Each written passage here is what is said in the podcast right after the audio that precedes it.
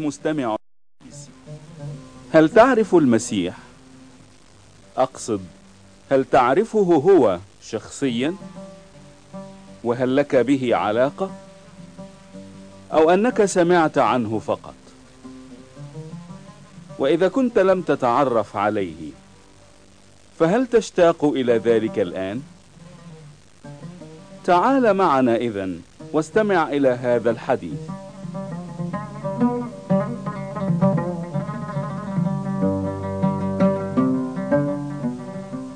ماذا تفتكر عن المسيح؟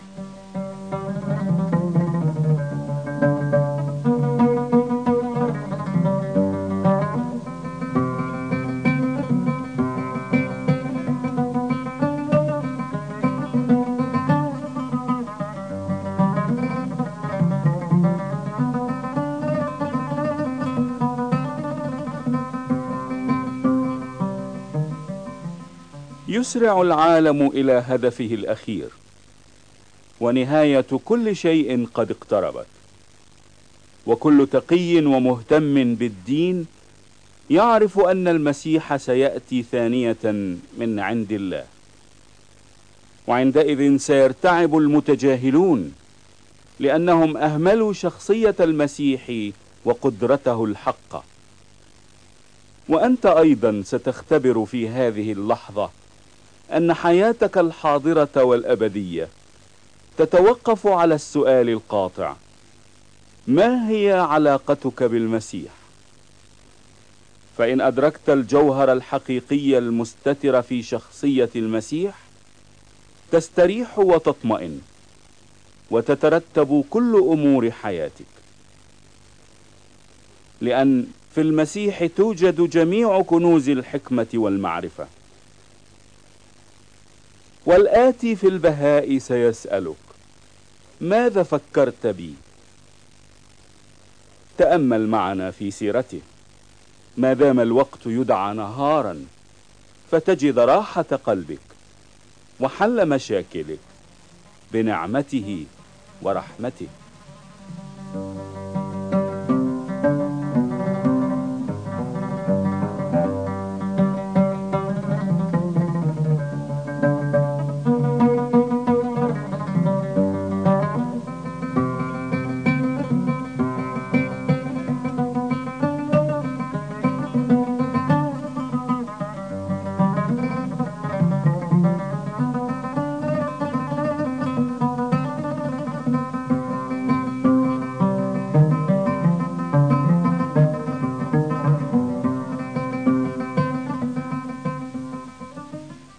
تفتكر بولادة المسيح العجيبة؟ لم ولن يولد أي شخص قط كما ولد المسيح لأنه ابن مريم فإسماعيل يسمى ابن إبراهيم ويوحنا ابن زكريا ومحمد ابن عبد الله وكل الناس ينالون أسماءهم من آبائهم فلماذا نسب المسيح إلى أمه فقط؟ لأن ليس له أب كباقي الآباء. قد ولد من عذراء. فولادته توقفت على قدرة الله وقصده الأزلي. وقبل سبعمائة سنة من ميلاده أنبأ إشعياء النبي عن كيفية هذه الولادة العجيبة قائلا هل عذراء تحبل وتلد ابنا وتدعو اسمه عمانوئيل؟ أي الله معنا. فالله حقق وعده لأنه أمين وعادل وليس عنده شيء مستحيل. هل عرفت أن المسيح هو كلمة الله؟ فاقرأ الوحي في الإنجيل القائل في البدء كان الكلمة والكلمة كان عند الله والكلمة صار جسدا وحل بيننا. فكل قدرة الله الخالقة العاملة في كلماته المقدسة اجتمعت في المسيح الكلمة. وإن تعمقت في الأحداث حول ولادته تندهش لأن ليس إنسان مولودا مثل ابن مريم. ولا من يقارن به إنه الفريد في ولادته هل تتذكر أن الله خلق آدم من طين؟ وكلنا أبناء آدم. وحتى الأنبياء ليسوا إلا مخلوقات من طينته. كلنا أرضيون من تحت ولكن المسيح من فوق لأنه نزل من السماء. فهو طاهر بدون ذنب نقي أنصع من الثلج. أما نحن فجميعنا مذنبون فاسدون خطاة لأننا من الأرض ولسنا مولودين من روح الله. ونقرأ في الكتاب المقدس عبارة غريبة. إن المسيح أتى إلى العالم لينجي الخطاة. فلا يستطيع إنسان ما أن يأخذ مكان المسيح حيث أننا جميعنا ولدنا من التراب وأما هو فمن الله مباشرة. ولم يرفضنا نحن القساة بل اختارنا وقبل خدمته الخلاصية وأتى إلى عالمنا الشقي ليطهرنا نحن الأرضيين. فمبارك الله لأجل ولادة المسيح العجيبة.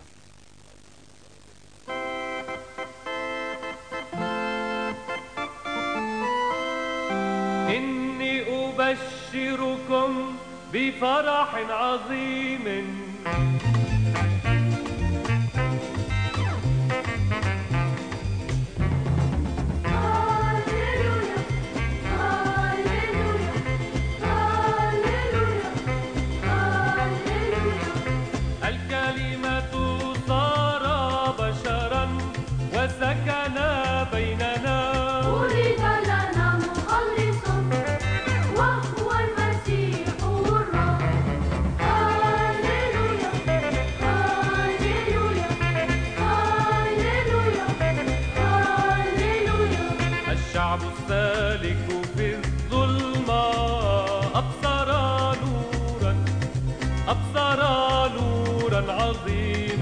job of study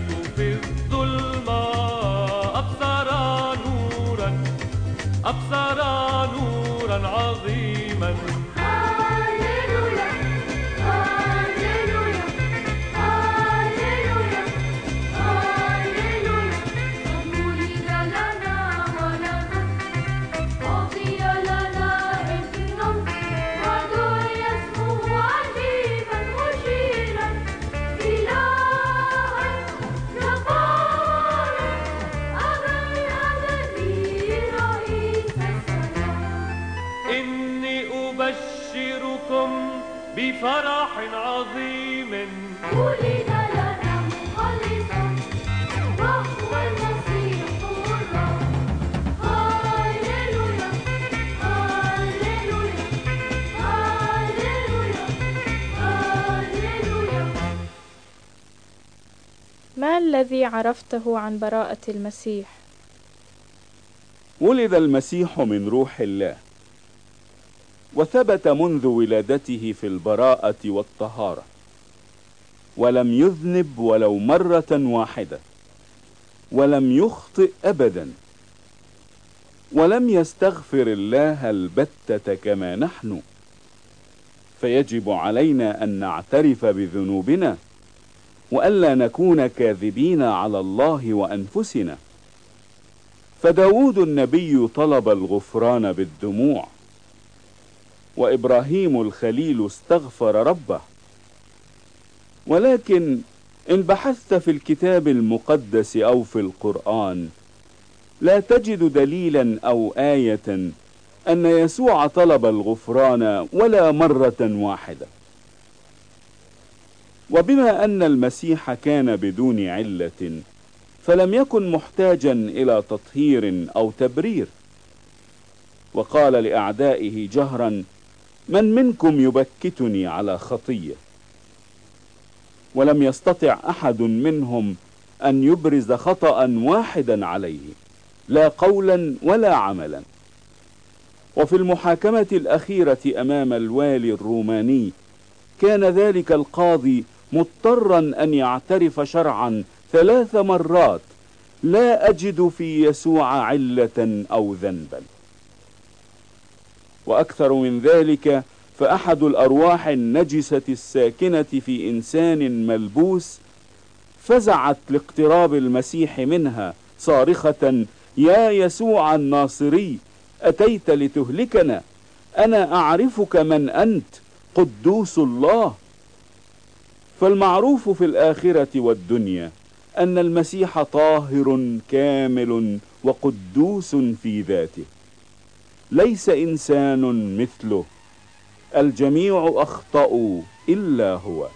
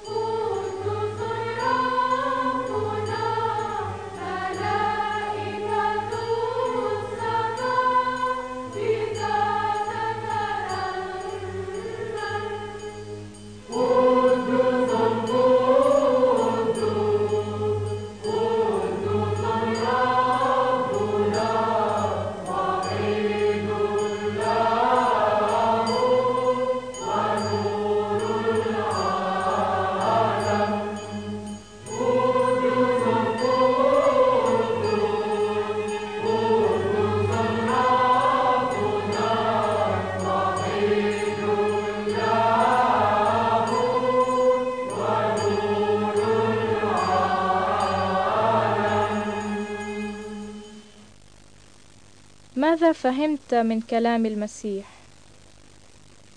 جميع الأنبياء والرسل الصالحين أوحيت إليهم كلمة الله الأزلية. وأما المسيح فهو كلمة الله الذاتية المرتكزة فيه كل قوى الله الخالقة والراحمة. ولم يتكلم فقط بل عاش كما قال فليس في حياته شبه انفصام الشخصية ولا تناقض محض بل ظهر سلطان الله جليا في أقواله وسلوكه متطابقا. وكثيرا ما نقرأ عنه مثل هذه العبارة.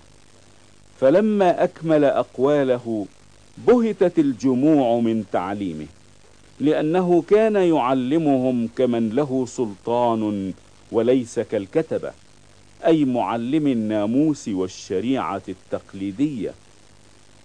وعندما حاول مضادوه أن يمسكوه بواسطة خدامهم تأثر أولئك الخدام بكلامه واهتزوا في ضمائرهم فلم يتجاسروا على الاقتراب منه.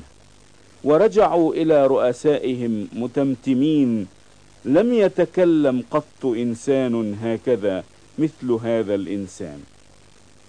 اسمع بعض أقوال المسيح التي نطقها بكل تواضع. أنا هو نور العالم. من يتبعني فلا يمشي في الظلمة بل يكون له نور الحياة. أنا هو خبز الحياة. من يقبل إلي فلا يجوع ومن يؤمن بي فلا يعطش أبدا. أحبوا أعداءكم باركوا لاعنيكم أحسنوا إلى مبغضيكم وصلوا لأجل الذين يسيئون إليكم ويطردونكم. لا تدينوا لكي لا تدانوا لأنكم بالدينونة التي بها تدينون تدانون. وبالكيل الذي به تكيلون يكال لكم. ولماذا تنظر القذى الذي في عين أخيك؟ وأما الخشبة التي في عينك فلا تفطن لها. أم كيف تقول لأخيك دعني أخرج القذى من عينك وهل خشبة في عينك؟ يا مرائي أخرج أولا الخشبة من عينك وحينئذ تبصر جيدا أن تخرج القذى من عين أخيك. إن تعمقت في هذه الأقوال تفهم أن المسيح هو نور العالم. معطي السلام والحياة الحقة لمن يطيع كلماته. كل الأنبياء الآخرين أتوا بجزء من النور الإلهي مضيئين في عالمنا المظلم وهم أشبه بالقمر المضيء واضمحلوا كالهلال. أما يسوع فهو يشبه الشمس الساطعة المشرقة بسلطان نورها. فكيف نتبع القمر ما دامت الشمس طالعة؟ إن المسيح هو النور الحقيقي لأنه أكمل الوحي وأعلن الشريعة الجديدة ألا وهي المحبة وهو ذاته المحبة المتجسدة. فاستحق القول أنا هو الطريق والحق والحياة. السماء والأرض تزولان وأما كلامي فلا يزول.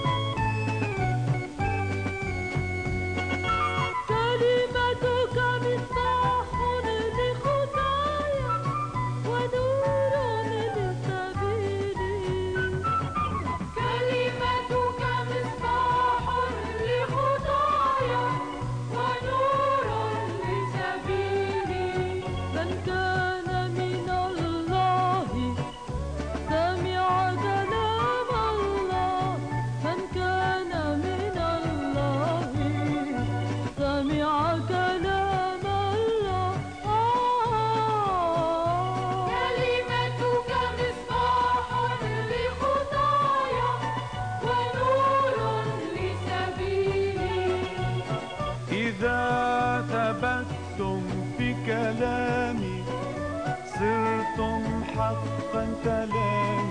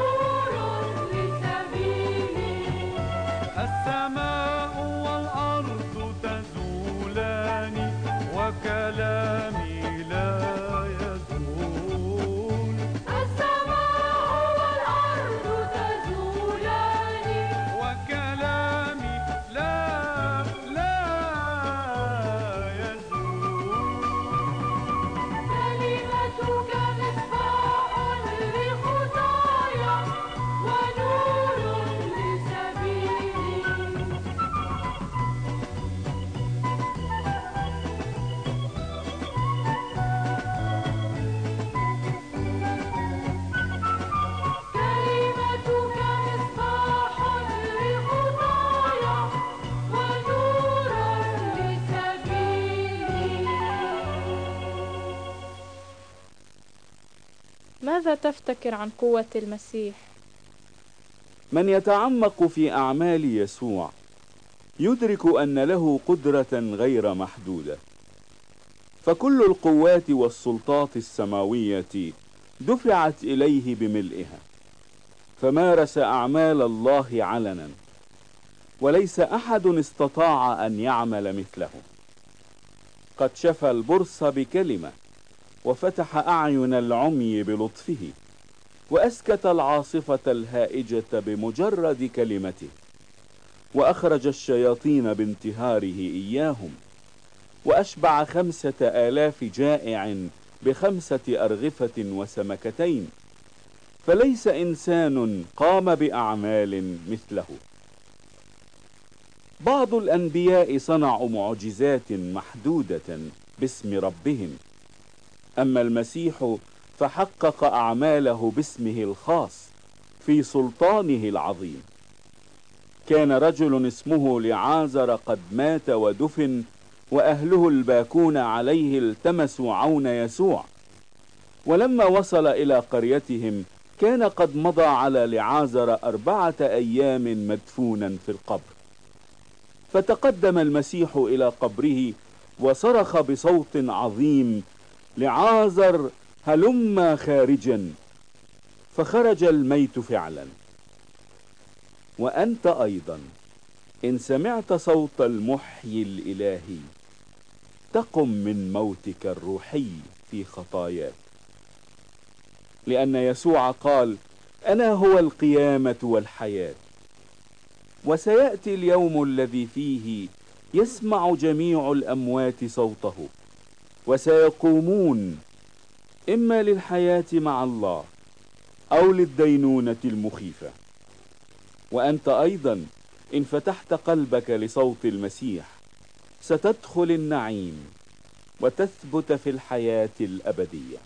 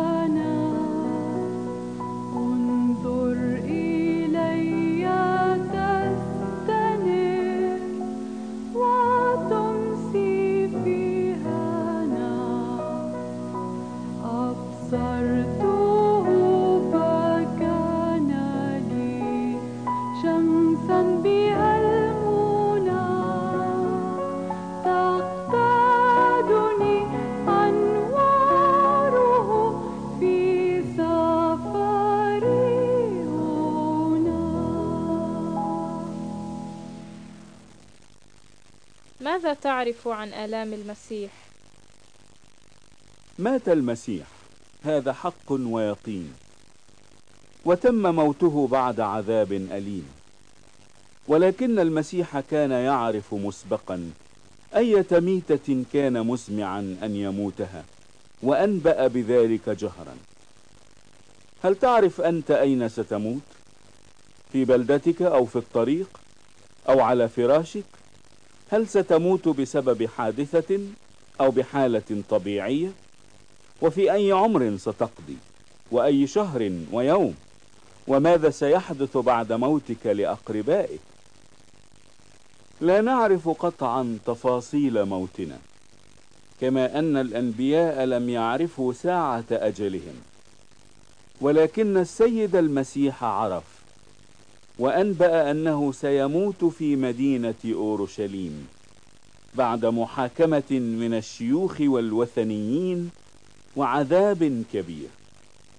وبإرادته الحرة عين اليوم الذي يموت فيه يوم عيد الفصح الذي كان الناس يذبحون فيه خرافا ليمر غضب الله عنهم لأجل الدم المسفوك. فمات يسوع كحمل الله حاملا خطية العالم.